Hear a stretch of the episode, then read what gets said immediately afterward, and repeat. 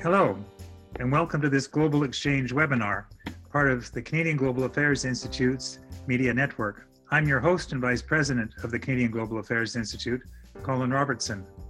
Today, we look at international views of China and the United States, as well as American attitudes towards China and the rest of the world as President Joe Biden's foreign policy increasingly takes shape.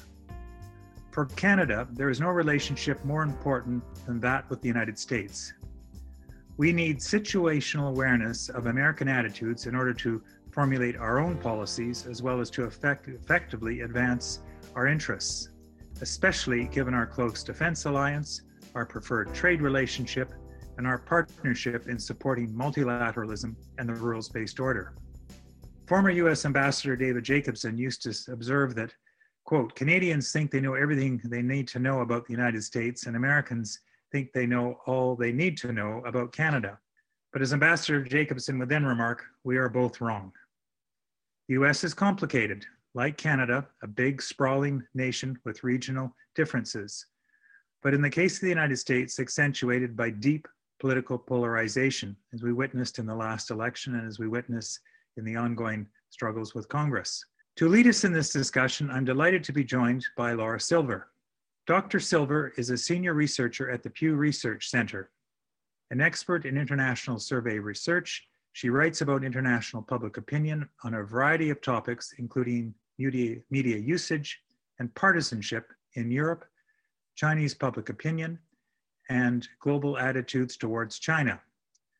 Prior to joining the Pew Research Center, she was a foreign affairs research analyst at the US Department of State in the Office of Opinion Research where she designed and implemented surveys in multiple countries in East Asia. Laura, over to you. Great. Thank you so much for having me. I'm excited to share our research with you. I'm going to try and tackle four topics today. I'm going to start with a discussion of American views of the world and of foreign policy, as well as American views of China. And then I'm going to move into global views of the United States and global views of China. So, a lot of things to tackle. Before I get into it, just a tiny bit of background about who we are as the Pew Research Center. We're a nonprofit fact tank that informs the public about issues, attitudes, and trends shaping the world. And we're nonpartisan and non advocacy. The data I'm going to be speaking to you about today comes from 17 countries. One is the United States, where we surveyed around 2,600 American adults in February of this year. We did that survey online, but using a method that was nationally representative because we recruited them into our online panel using national random sampling of residential addresses. The other 16 countries in which we surveyed, we did phone surveys. They were conducted from March to May of this year with around 16,000 total respondents. And each one of the 17 surveys I'm speaking to you about today is nationally representative. Happy to get into methodology in the Q&A should that be of interest. So I'm going to start with a discussion of American views on foreign engagement broadly. The first thing I want to point out is that when it comes to whether or not people think it's important for the US to be respected by other countries around the world, there's widespread agreement that it is important. 87% of Americans think that it's either very or somewhat important to be respected by other countries, and this is relatively consistent across both Republicans and Democrats. We see slightly more Democrats say it's very important than Republicans, 54% compared to 46%, but generally speaking, there's bipartisan agreement that international respect is important. There's also a shared sense of, among Americans that it's important for America to play a shared leadership role in the world rather than being either the single world leader or to not play any leadership role at all. Among the 78% of Americans who agree that shared leadership is important, 48% said that the US should be about as active as other leading nations, while 29% say that the US should be the most active of leading nations. But here the agreement among Americans largely stops. When it comes to issues, for example, about foreign policy and whether the US either should take into account the interests of its allies, even if it means making compromises with them, or if the US should follow its own national interests, even when its allies strongly disagree, we start to see major partisan differences. Among Republicans, for example, half say that the US should follow its own national interests, even when its allies strongly disagree, while 80% of Democrats say the opposite, that taking into the taking into account the interests of allies is important, even if it means making compromises. We see divisions as well when it comes to whether or not, or how the US should position its role in world affairs, whether it's better for the future of our country to be active in world affairs or whether we should pay less attention to problems overseas and concentrate on problems here at home. Around half of Americans take each position, but around two thirds of Democrats think it's best for the future of the country to be active in world affairs, while about two thirds of Republicans say the opposite that paying less attention to problems overseas and concentrating on problems here at home is the better strategy. And there's there are pretty clear differences among Americans too about whether or not many of the problems facing our country can be solved by working with other countries, or few of the problems facing our country can be solved working with other countries. Around half of Americans say that many of the problems of our country can be solved working with others, 54% overall. But among Democrats, it's a large majority, and among Republicans, a majority think that few problems can be solved working with other countries having gone through kind of these overarching views of foreign policy that Americans have, what are their actual foreign policy priorities? We asked about 20 specific issues. First, what we wanted to understand was which priorities should be top priorities as long range foreign policy goals. And when it comes to things that are most important to Americans writ large, we see that protecting the jobs of American workers, taking measures to protect the US from terrorist attacks, and reducing the spread of infectious disease are things that around 7 in 10 Americans or more say are important, including majorities of both Republicans and Democrats. Two thirds also say that preventing the spread of weapons of mass destruction is important. But from here, we start to see more, more um, partisan differences. For example, a large majority of Republicans think that maintaining the US military advantage over all other countries should be a top foreign policy priority, while only 30% of Democrats agree. The differences are even starker when it comes to things like dealing with global climate change. 70% of Republicans think this should be a top, uh, I'm sorry, 70% of Democrats think this should be a top foreign policy priority compared to 14% of Republicans. You'll note when it comes to differences uh, among partisans about limiting the power and influence of China or limiting the power and influence of Russia, that they, the differences can be quite pronounced. Overall, more Americans in general say limiting the power and influence of China is important than say the same of Russia, but the partisan difference between these two flips. And I'll, I'll return to this in a few moments when I talk more about American views of China. A few other goal, a few other policy priorities that have major partisan differences include reducing illegal immigration into the U.S., which is um, top uh, top priority of around two thirds of Republicans, but only 16% of Democrats agree. And then we also see partisan differences when it comes to things like uh, promoting human rights, promoting democracy, and aiding refugees fleeing violence around the world, all of which are more democratic priorities. But switching gears a little bit, I want to talk specifically about American views of China. One thing that's important to note when it comes to views of China is that negative views of China have gone up quite substantially in the United States. We use a feeling thermometer to measure views towards China um, in the United States, at least this year. And that means that we asked people on a scale from zero, which is the coldest rating, to 100, which is the warmest rating, where would they place their feelings towards China? We found that 47% of people gave China a score of less than 25, and another 20% gave China a score of less than 50. So 67% fell in the bottom half of the thermometer. 20% rated China as exactly a 50, and only 11% gave it a score in the top half of the thermometer.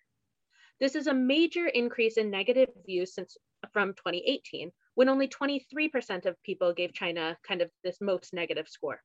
And when it comes to the percentage of people giving China actually a zero on the rating from zero to 100, we found it increased from 7% to around a quarter of people between 2018 and 2021. It's also interesting to note that when it comes to negative views of China, this is a substantial change since 2018, whereas views towards Japan, India, and North Korea did not shift over the same time period. So Americans haven't broadly become more negative towards all foreign countries or all foreign countries, even in the Asia Pacific region, but they've become much more negative towards China. So who has negative feelings towards China and how does it differ across age groups within the United States? One thing we've seen relatively consistently is that older people tend to be more negative towards China than younger ones. There are very few age-related differences, however, I'm sorry, there are very few education-related differences, however, people who have graduated college or have a bachelor's degree or more are about as unlikely or about as likely to have unfavorable views towards China as those who have less schooling. We do see partisan differences though, and we tend to see partisan differences on almost everything when it comes to attitudes towards China in the United States. Generally speaking, Republicans tend to be much colder towards China than Democrats. And this is particularly true among conservative Republicans compared to moderate or liberal Republicans. You can see this same pattern come out when it comes to partnership, competitor status, or enemy. We asked on balance for Americans whether or not they think of China as a partner, which 9% do, as a competitor, which 55% do, or as an enemy, which 34% do. But when it comes to the partisan breakdown here, more than half of Republicans think of China as an enemy, whereas many fewer Democrats say the same, only 20%. Democrats, for their part, are both slightly more likely to describe China as a partner, though still a small minority, um, and most Democrats describe China as a competitor. Returning to this question I talked about earlier about whether or not limiting China's power and influence should be a top foreign policy priority, we saw that over time from 2018 to 2021, at the same time that negative views towards China have increased, so too has the sense that it's important to limit China's power and influence. And this has risen both among the population as a whole, from 32% who say it's a top foreign policy priority to 48%, but also among both Republicans and Democrats, though more sharply among Republicans. Whereas 39% thought it was a top priority in 2018, today 63% say the same. This also makes limiting the power and influence of China one of the top five priorities among the 20 that we tested for Republicans, whereas it's the 12th priority for Democrats. In fact, Democrats are more likely to say it's important to limit the power and influence of Russia than they are to say the same of China, whereas the opposite is true when it comes to Republicans. So that was a lot of information about American views of China. We'll return to this a tiny bit when I talk uh, towards the end of this presentation about global views of China, but suffice it to say that when it comes to views of China, there's a widespread um, pattern across most of the places that we surveyed to say that negative views of China have gone up and to view China increasingly as a threat. Before I turn to that though, I wanna talk a little bit about America's global image. We learned at the beginning that Americans care about whether or not America's respected internationally, but to what degree is the US respected internationally? We answered this with our survey from 16 other publics outside of the US for this year. And the overall takeaway is that when it comes to America's international image, both confidence in the US president to do the right thing regarding world affairs and favorability of the United States, we see a major increase um, from last year. Whereas toward the end of the Trump presidency, very few had confidence in the US president to do the right thing in world affairs, this has changed significantly. Um, I'm reporting numbers that are medians based on 12 countries that we surveyed in both 2020 and 2021. But in 2020, 17% had confidence in the US president, and today that's 75% for a massive uptick. In fact, this returns confidence in the US president broadly to around the levels where it was towards the end of the Obama administration. So essentially almost a full rebound to where we were prior to the four years of the Trump administration. Favorable views of the United States have also shifted significantly. 34% had a favorable view of America at the end of the Trump presidency, and today around two thirds say the same. In fact, in some of the countries that we've surveyed um, consistently over time, uh, since 2000, like France, Germany, Japan, and Italy, we saw roughly 30 percentage point increases just this past year in favorable views of the United States. And again, this puts kind of favorable views of the US now at roughly the um, spot that they were when we were surveying at the end of the Obama administration. And also, this is one of the steepest recoveries that we've seen in our um, decade, two decades of polling. The most comparable shift in the past was the one from the end of the Bush administration to the beginning of the Obama administration. In terms of juxtaposing confidence in the US president in 2020 with 2021, the difference is clearest in Sweden, where 15% of people had confidence in Trump to do the right thing, and 85% have confidence in Biden to do the right thing regarding world affairs, for a difference of 70 percentage points. The smallest difference we see in terms of the countries where we surveyed in both 2020 and 2021 is in Greece, and it's still a whopping 42 percentage points. So this is a major shift that we see in terms of views of the US. One of the reasons that we see confidence in President Biden having gone up so much is related to the personal leadership traits that people ascribe to him. We asked a series of adjectives about both President Trump in 2017 and President Biden in 2021. And again, these are median numbers. But when it came to President Trump's being um, seen as well qualified, only 16% of people felt that he was, compared with 77% who say the same of Biden. In contrast, when it came to being viewed as arrogant or dangerous, large majorities said this of Trump, and very few say the same of Biden. On the attribute that most people ascribe to Trump um, that was positive, 46% saw him as a strong leader.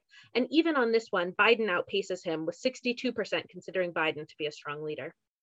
Biden's policies are also broadly uh, broadly popular when it comes to things like rejoining the WHO or rejoining the climate Paris change uh, uh, Paris climate change agreement. But this doesn't mean that everyone necessarily views the United States as responsibly taking into account the interests of countries like theirs when making international policy decisions. This is a question we've asked over time, and we find that 66% of Canadians, for example, and a median of 67% across the 16 countries where we surveyed, say that the US doesn't really take into account the interests of um, countries like theirs when making international policy decisions. We see even larger majorities in places like Sweden and New Zealand taking this position at 85% respectively. In fact, outside of Greece and Germany, typically we don't see more than half saying that the US takes into account the interests of countries like theirs very much at all. US image is also somewhat eh, impacted by whether or not people think that the US is a good example for other countries to follow when it comes to democracy. We asked a question specifically that asked whether or not democracy in the US is currently a good example for other countries to follow, used to be a good example, but has not been in recent years, or has never been a good example for other countries to follow. And across many of the places that we surveyed, we find that half or more tend to say that the US used to be a good example, but has not been in recent years. And in fact, in very few publics do we see more than around one in five say that the US is currently a good democratic example to follow. When it comes to Canadian opinion, for example, 69% think that the US used to be a good example, but hasn't been in recent years. And 14% say it was never a good example, while 14% also say it's currently a good example. So relatively mixed when it comes to those endpoints, but generally speaking, around seven in 10 Canadians don't see the US currently as a good example, even if it used to be. Here, here are the Asia Pacific numbers as well, which are even a bit starker, where we see around two thirds of most of the people across the Asia Pacific saying the US used to be a good example, but hasn't been in recent years. The last topic I want to tackle is the idea of China's image. So I mentioned that the US's image has kind of rebounded over the past year. What I didn't mention was that last year, global views of both the US and China were at or near kind of historic lows. Most people had an unfavorable view of both countries. Most people had very limited confidence in both leaders, President Xi and President Trump. And most people thought that both countries were doing a terrible job handling the COVID pandemic. Whereas much of the US image has changed over this time period, China's hasn't. Broadly speaking, across the 17 publics that we surveyed, because now the United States is included, we see that most people have a negative view of China. A median of 69% have an unfavorable view compared to a median of 27% who have a favorable view. In Canada, for example, around three quarters of people have an unfavorable view of China, and the same, as I mentioned before, is true in the United States. The most negative views come in Japan, where 88% of people have a negative view of China, and the most positive come from Singapore. It's the only place where we see a clear majority of people have a favorable view of China. It is important to note when thinking about Singapore, though, that there are major differences among those of um, different self-described ethnicities. Those who self-identify as Chinese in Singapore are much more likely to have a favorable view of China, whereas those who identify as ethnic Malays or ethnic Indians tend to be much more negative. When it comes to the historic change that we've seen in terms of views, when it comes to Canada, much of this uh, negative uptick seems to have come largely after the bilateral frictions that came from the arrest of the Huawei executive. Um, negative views in, in Canada shot up around 20 percentage points at that point and have hovered at or near historic highs since. Across most of the Asia Pacific, too, we see negative views are at or near historic highs. In Japan, this isn't the case, although they're the most negative public towards China in general. The historic highs we saw in Japan were largely around the Senkaku and Diaoyu um, Islands issue a few years ago. In Australia, though, much like Canada, following a bilateral friction largely related to what's now a kind of a, a ban on um, beef, following Australia's desire to investigate the origins of the COVID outbreak, we saw negative views tick up 24 percentage points in a single year, and they've stayed near this historic high. Across most of Europe, too, we see that negative views have risen and have largely stayed high across almost all of the places that we survey. We see majority unfavorable opinion in almost every place with the slight exception of Greece. Some of this is tied to a general sense that Ch the government of China does not respect the personal freedoms of its people. We've been asking this question over time, and we see that even since 2018, when already large majorities tended to say that this was true, It's increased substantially since.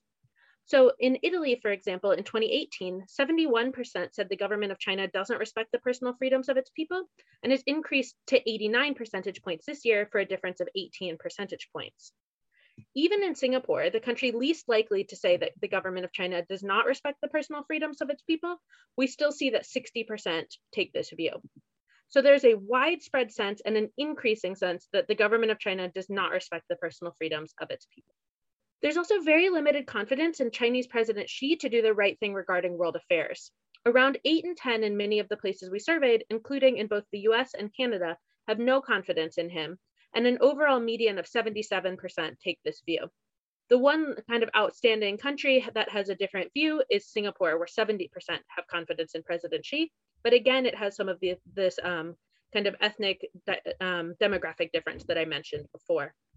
With um, the remaining couple of minutes, I just want to talk a tiny bit about the juxtaposition of the US and China and how people view their relationships.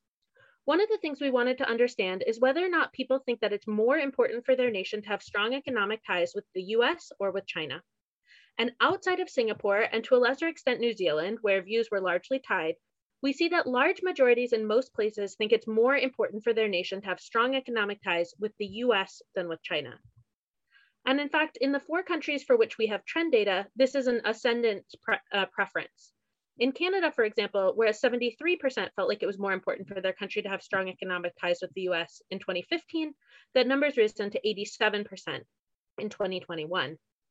It's even more clear cut in places like Australia and South Korea, where more actually preferred close relations with China in 2015, and that's fully reversed. And today, a majority in both places prefer closer economic ties with the US. But this doesn't mean that everything is necessarily clear cut when it comes to how to approach relations with China.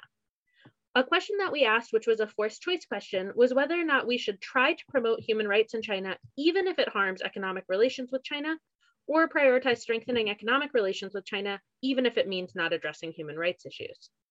In the US, New Zealand, and Australia, a large majority think that we should try to promote human rights in China.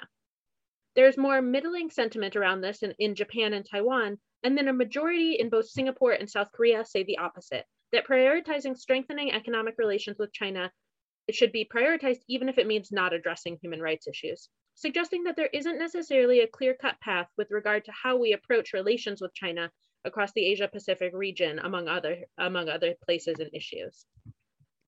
Laura, thanks for that. Uh, you've uh, just uh, demonstrated why throughout my career I've always looked to Pew as the gold standard for looking at attitudes both in the United States and the world. And certainly during my posting in Washington, I used to make regular visits, pilgrimages, I call them, to see the late Andy Kohut, who you'd perhaps met before you, uh, yeah. uh, who, was, who was really the, the great source of information on attitudes in the United States. So thank you very much for that uh, excellent presentation, which I'll just tell those who are watching or listening, we will make available on the website. Um, I'm going to start off with a, a question on uh, on China. Uh, you know, the democracy's distrust of China, as you point out, really has risen. Uh, and you pointed to, in the case of Australia, uh, after they called for, I think, quite legitimately, an investigation of of where the, uh, the pandemic, how it began and started. And China then took sanctions. And then in the case of Canada, well, you mentioned Meng Wanzhou. I think probably it had a lot to, more to do with the Chinese seizing the the two Michaels, uh, Michael Kovrig yeah. and Michael Spavor, as, as hostages. Canadians certainly feel strongly on that. So I was going to say, is, is this distrust of China a culmination of events or is there particular factors? I guess you can read it both ways in the case of Australia and Canada, but what's your sense on that? It's such a good question, and we don't have causal data that can get at this. But I think what some of these examples indicate is that it likely differs based on country to some degree. If there's specific bilateral frictions like these, these two instances, or in the case of the US, the trade war, the trade war seems to have been roughly when negative views of China really ticked up precipitously in the United States and then stayed relatively high. So starting in 2018. Um, so specific bilateral events can certainly play a role. And I imagine that in many instances, that's likely to be dominant because that'll be what's reflected in the country's news system itself. But there are definitely other factors that we see are relatively more global. For example, people who think that China's done a poor job handling COVID 19 tend to have more negative views of China. People who think that China doesn't respect the personal freedoms of its people tend to have more negative views. And people who think current economic relations are bad also tend to have more negative views. So there's certainly some kind of cross country patterns that we see, but there are also definitely these specific trigger points that do seem to resonate. Um, Singapore was a bit of an outlier. Is that do you think that's simply ethnicity or is that sort of long-term perspective? Singapore has always been probably closer to China. Uh, Lee Kuan Yew and, and their leadership is, is you know, has, has, argued that the, I think quite accurately, that the, the West needed to accommodate a rising China. So why is Singapore, and I know you spent a lot of time looking at East Asia attitudes. Singapore is a great question and also one of the hardest for us to disentangle in these data because it's the single year of data we have from Singapore. I will say that when you look at publicly okay. available polling coming from Singapore, there's a slight decrease in terms of positive attitudes towards China coming out of other polling outfits, but it's much less extreme than in many places, perhaps because of the affinity that you mentioned historically. There's also current cultural affinity. I think some is ethnicity, some is the bilateral relationship between those two powers but we're going to have to monitor it going forward because we only have this one year of data. So hard to see change over time with just one data point. Good. Well, encouragement for you to continue your for research sure. in your specialty area of East Asia. Now, you, you pointed out, and this came through, that there was a real, almost complete turnabout in um, global attitudes towards the United States with the shift from Donald Trump to Joe Biden. quite remarkable how confidence and trust of the United States has, has returned.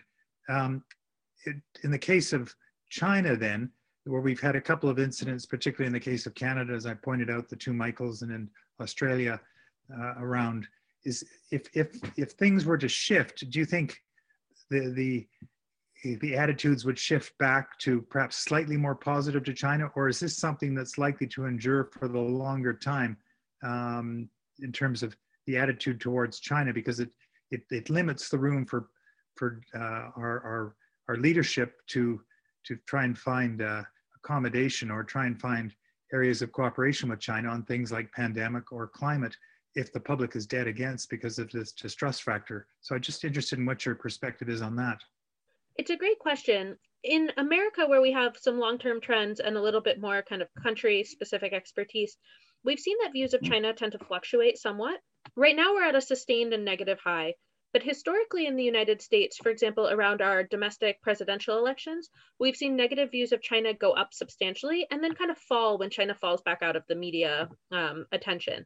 We tend to campaign in the United States somewhat on the idea that China is a bugaboo or um, to have Republicans and Democrats both attack China and talk about who will be tougher on China. And this type of messaging likely affects Americans and likely leads people to have more negative views. So I think when the media has a relatively sustained campaign about a specific issue that's salient for the public, in the case of Canada, perhaps the two Michaels, in the case of Australia, perhaps the um, kind of bilateral trade issues that they're having related to, as you said, a quite legitimate request for an investigation. This type of thing will likely keep negative opinion high. Other things can displace it though. Um, if China substantially changes their international behavior, you could potentially see uh, opinion following. China's also making large strides on some issues, including pandemic uh, relief to foreign countries. They're giving uh, obviously large quantities of vaccines, and during earlier parts of the pandemic, they donated ventilators or masks. Depending on the country, this could definitely be salient for people. And so it's something that we're going to keep monitoring going forward. Have you done any polling in Africa? Because that's one area where China really has made uh, centered a lot of attention, and as you pointed out, giving aid, uh, infrastructure building. Any sense on the attitudes in Africa towards China? Yeah, the last time, unfortunately, that we were able to pull in any of the African countries that we typically go to was 2019. The reason for this is that we tend to pull in more developing contexts using face to face methodology, where we send a survey researcher door to door to ask people questions. We deemed this to be unsafe for respondents and interviewers alike during the context of the pandemic. And so, unfortunately, we've halted all of our face to face research and are only doing research via phone or um, online at this point. We hope to resume soon. I don't think, unfortunately, that the we kind of talk about our surveys in years and waves. I don't think the 2022 Global Attitude Survey is likely to include any of the African countries we've typically gone to. Um, speaking with local vendors about safety in places like South Africa, it does not seem like now is the time. And we definitely take safety as the most important thing. That said, historically, we have seen attitudes towards China be relatively more favorable in parts of sub Saharan Africa and to some degree in areas of Latin America. And as you mentioned, with China taking such active strides um, on humanitarian relief related to the pandemic, I would be interested to see whether or not that's resonated. And I think there's definitely a chance that it has. Laura, you mentioned a minute ago that, that the media plays a big role in sort of salience of issues. How do you how do you describe the media now? In the old days that we, you know, we watched the three television stations and read certain uh, newspapers, the New York Times, the Washington Post, the Wall Street Journal, that kind of thing. But you know that, that whole media landscape has shifted, and I know that the Pew Research Center has also done look at, at media and, and how people draw from it. So how do you describe media? It's a good question. And so we don't necessarily describe the media in one particular way, with the recognition that plenty of Americans don't go to any of these mainstream sources. And in fact, many Americans opt out of news altogether. Um, but one thing we have looked at is where people get their information. Um, we did a, a recent blog post, for example, where we quantified where people got their information and then their views of foreign policy. We're not in the business of describing an outlet as left leaning or right leaning. However, we can look at the audience of each of the outlets. And so what we did was we, across all of the news sources that we asked about, which included kind of the, some of the non traditional sources, for example, um, talk radio, which in the United States tends to lean extremely towards the right, um, but also some online blogs and other sources. We essentially looked at people who only get their news from places with audiences that are left leaning or audiences that are right leaning and compared them to people who got news from kind of the mix of the spectrum.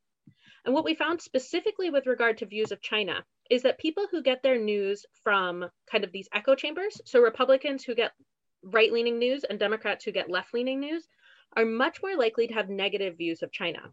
It actually works on both sides. People who are kind of in these echo chambers among Democrats, who largely turn in this case to the New York Times, the Washington Post, CNN, and MSNBC, all of which have more left leaning audiences, they tend to be more negative towards China than Democrats writ large, who consume kind of um, a more balanced mix of information.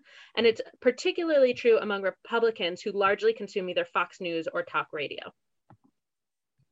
Interesting. Um, I want to shift to the United States again.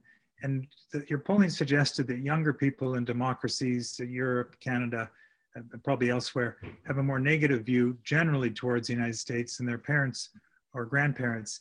Is this just an age thing? You know, certainly when I was young, it was fashionable to to always be critical of the United States. But as you get older and you appreciate, as, as your polling points out, the importance of the United States to our economy and our defense and security, perhaps attitudes shift. Uh, so what's, what's your read on, on younger people? Is this simply because I guess you've looked at this over time. Do people shift in attitudes as they get older? Interestingly, historically, we've mostly seen that younger people tend to have more positive views of the United States. And we're not seeing that now, in part because what we're ultimately seeing is that younger people tend to have way less confidence in the US president than older people. This was particularly true in the Trump era, but it's also somewhat hmm. true in the Biden era. Younger people also tend to have more critical views of America as a democratic model than older people. Um, perhaps some of this is that for the recent years, America's democracy hasn't necessarily looked particularly functional to, to the um, people looking at us from overseas. And so younger people have largely come of age in an era where America's leadership hasn't necessarily been respected um, or its behavior on the international stage has been seen more critically. So I think some of that likely plays a role.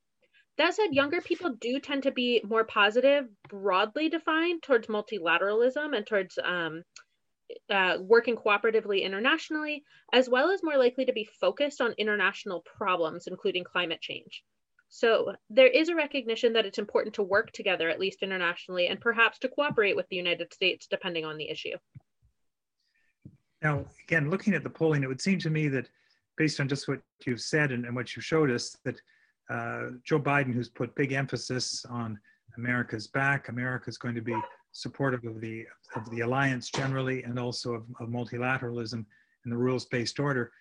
Uh, as I looked at that, certainly the first few slides, the United States looking at themselves want to be seen to be kind of a positive force in the world, that would seem to be give support uh, for President Biden in his efforts to, again, reassert American leadership for rules-based order, for multilateralism, and for collective security in the alliance. Is that uh, is that a fair interpretation?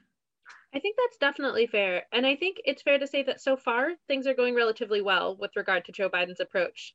America is much more respected now than it was under the Trump era. But I, I think it's too soon to declare kind of a, a victory in this front. We'll see how things progress and we'll keep monitoring at Pew Research Center because he has a lot of things that he'd like to accomplish. And I think that there could be a potential honeymoon phase if those accomplishments aren't seen to come to fruition by publics around the world. He's got a big legislative agenda. It's, uh, it's the infrastructure program, the Build Back Better, family, you know, basically a, a new New Deal. Would does any of the the support for him and what he's trying to do internationally and uh, reassert American leadership and thus support for America, does that transcend into his efforts domestically to make significant change on, on that broad agenda uh, that he's, uh, and particularly that legislative agenda with a divided Congress? Does that help him at all with, with Congress and getting these things through? It's a good question and one I'm not necessarily well poised to speak to because when it comes to foreign policy, there are definitely partisan divisions, but when it comes to domestic policy, there um, partisan divisions are significantly larger. So on foreign policy issues, uh, we talked about towards at the beginning, generally speaking, more Americans are in favor of working with allies, more Americans are kind of supportive of taking a shared leadership role. And in general, Americans are also supportive of some of these initiatives like rejoining the WHO um, and rejoining the Paris Climate Change Agreement. But especially those two latter ones have very large domestic divisions. Republicans tend to be against these things, Democrats tend to be widely for them. And so he has a difficult path going forward because in some ways he almost has two countries that he has to govern concurrently. Um, there are very, very few bilateral foreign policy issues. And in fact, one of the only ones that we've seen, interestingly, is the issue of promoting human rights in China. Might sound counterintuitive, but it's one of the few areas where we see bipartisan support, in part because Democrats tend to be more supportive of human rights issues writ large. Um, I'm sorry, Democrats tend to be more supportive of that, whereas Republicans tend to be more supportive of challenging China writ large. And where the two areas seem to meet is challenging China on human rights issues. Interesting. All right. Before I move to Charlotte, who's going to bring the audience questions, and I'm going to ask you a last question, and it's going to pertain to your work on on South and, and East Asia. Uh, my sense is that they want the U.S. security umbrella, but they also want the prosperity that comes with the relationship with China. I think that's part of what Singapore is about. Um, for now, they bridge, but when push comes to shove, where will they come down, especially as the United States seems to be moving back in? We've got the Quad, we've got perhaps at some point uh, re-interest in the Trans-Pacific Partnership, but where where do you think? Because you've been studying uh, and and as I guess it's Asia is also you can't generalize. There's big variations there as well. Yeah, I think that is exactly how I would answer the question. Is that it's really hard to generalize. I think when it comes to some places, for example, Japan and maybe Taiwan, though Taiwan is obviously a special case for so many reasons because the U.S. relationship with Taiwan is so complicated.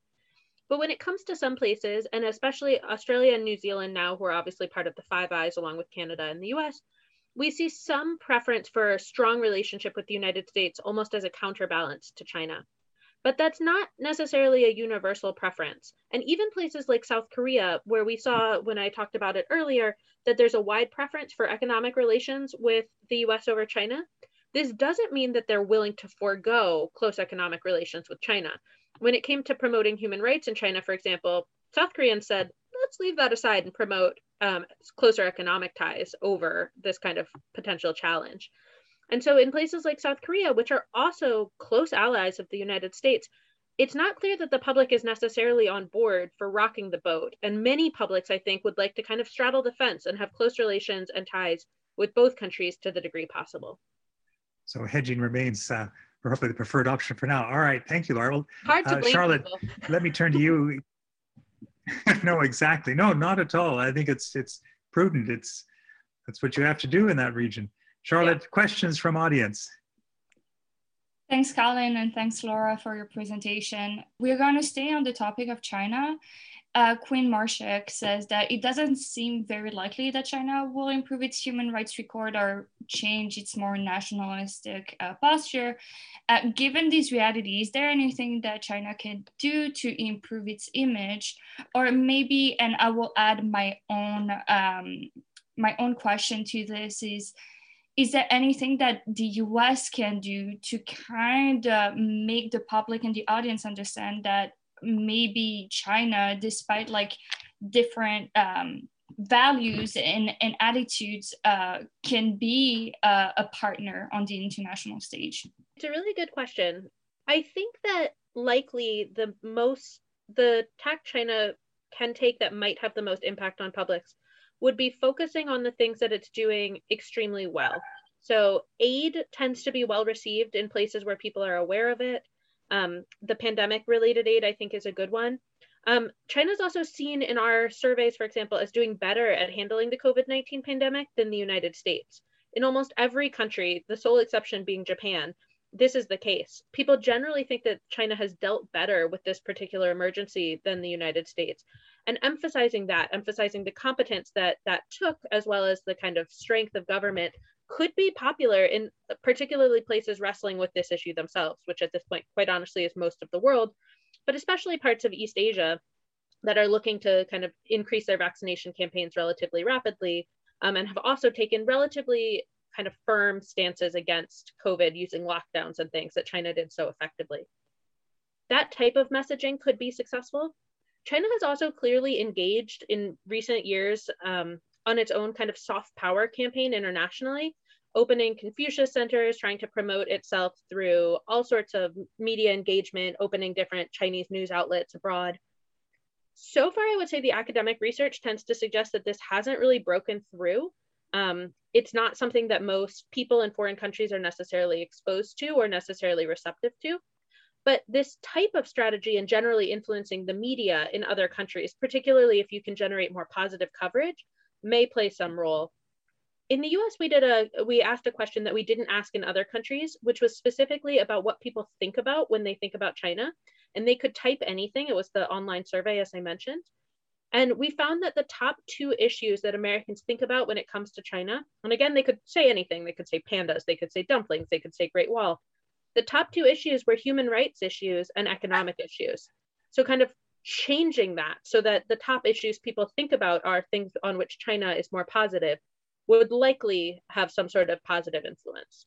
From your survey work, does it seem that there are any particular driver of negative sentiments about China beyond the issue of human rights, like cyber, international trade policy, behaviors, or the South China Sea? All good questions. We have more data about it in the United States than anywhere else. And in the United States, it seems like human rights and the economy tend to be key drivers. We've also asked about specific problems in the US and Chinese bilateral relationship. And while cyber attacks do come up, many of them are also economic. Um, and we've also found an increasing sense that China's human rights policies are a problem for the US. In contrast, very few Americans care very deeply about China's relationship with Hong Kong or with Taiwan. We don't have those exact questions in other countries. So, more what we know is that among the other countries that we've surveyed, there are definitely factors, including um, limited confidence in the leadership in China, the sense that economic relations are not necessarily going well, depending on the particular country, as well as the poor handling of the COVID pandemic. Thanks, Charlotte. Any further questions?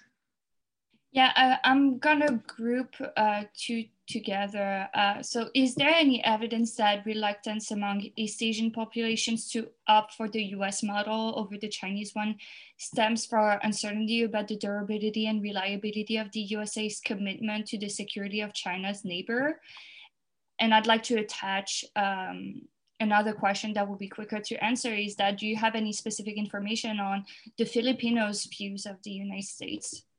Um, I'll tackle the second one first. So we haven't been able to poll in the Philippines since 2019 for the same reasons that we haven't been able to poll in sub-Saharan Africa. Um, we poll in the Philippines using face-to-face methods and it's deemed unsafe. That said, Filipinos' views towards the United States, in my history of looking at Filipino public opinion, um, has almost looked like a flat line at the top of the graphic. We tend to see basically almost every person in the Philippines has a positive view of the US, and it's stayed relatively consistent for the last close to two decades or more. Um, I don't know if that's shifted since 2019. There's definitely the possibility that it could have, um, but generally speaking, Filipino views towards the US are extremely positive and stay positive, even while confidence in the president does wax and wane. Um, but the affinity between the Philippines and the US tends to be quite high. In terms of the reluctance among East Asian publics to opt out for the US model over the Chinese one, and kind of the perceptions about whether there's a durable and reliable commitment from the US to East Asia, we have specifically on this survey asked whether the, or not the US is seen as a reliable partner. And we'll report, be reporting on this going forward more. Um, generally speaking, this is a huge view or a huge driver of views of the United States. Um, the idea that the US takes other countries' interests into account and that the US is reliable or not definitely impacts views. It varies a little bit country to country, but regardless of the country, those two things tend to predict views of the US. So, to the degree that people have positive views, they tend to find these things are true, that the US is reliable and that the US takes their interests into account, and the opposite is also true. So, I definitely think that US reliability and commitment to the region is something that people are factoring into their assessments. So let's go back to the perception of China. Do you think that there is any reason to think that China will change its behavior because of the negative image uh, that you pulled? I would not expect this. Uh, we do get a fair bit of attention in China when we release our reports. Um, typically, the things that are promoted most in China tend to be the most favorable towards China. For example, um, we got a lot of press coverage this year about how China is seen as handling the global pandemic better than the US which is absolutely true. Last year, we also got some coverage about how President Xi was more trusted internationally than President Trump. Also true.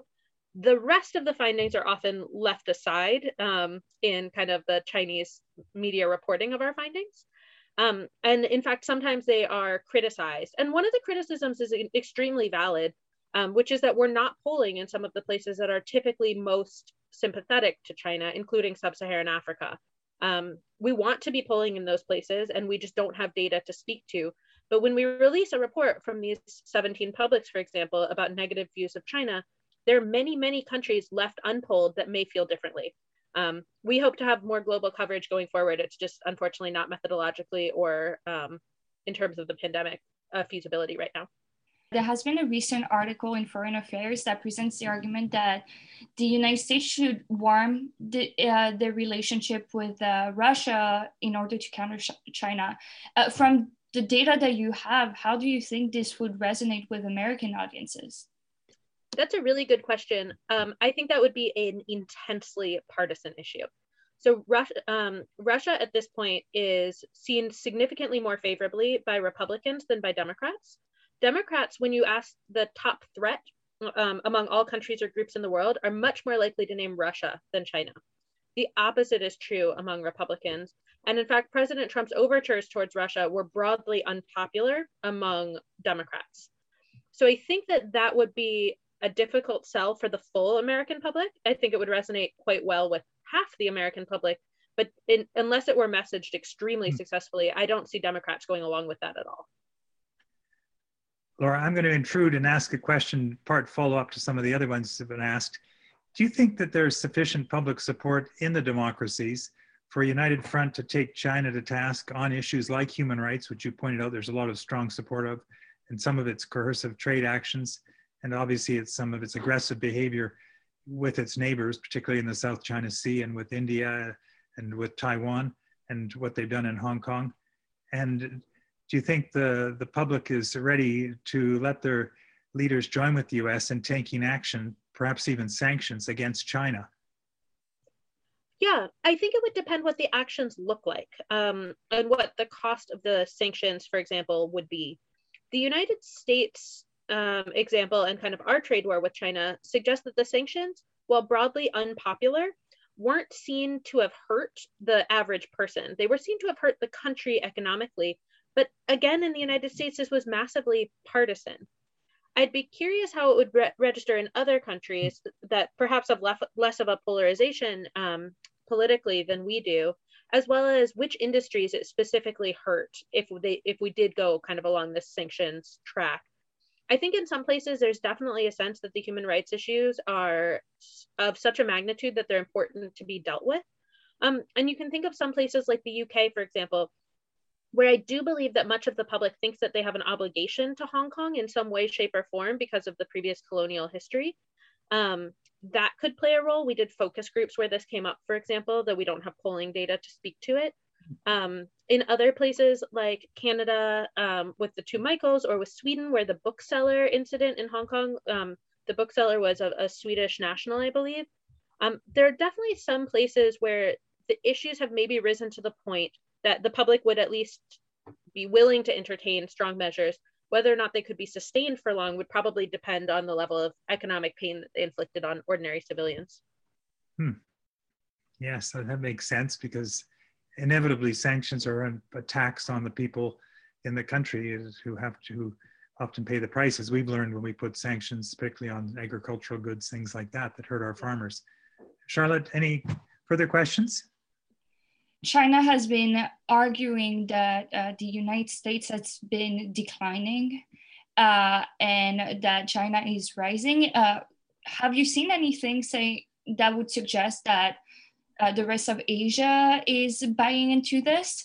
And since we're on the topic of the decline of the American empire, uh, do you have any specific information or poll results regarding the American performance in the South China Sea? Great, good questions. In terms of the US being seen as ascendant versus descendant, we haven't asked this specific question, I don't believe, since 2019. But at that point, what we asked was whether or not the US, um, its influence has grown over the past 10 years, has weakened, or has stayed about the same.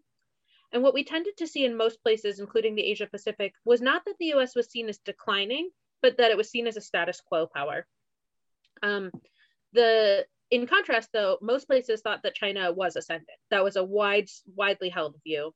Um, we also asked about Germany, India, and maybe another country, but those are the two I'm, I'm remembering offhand since it's been a few years.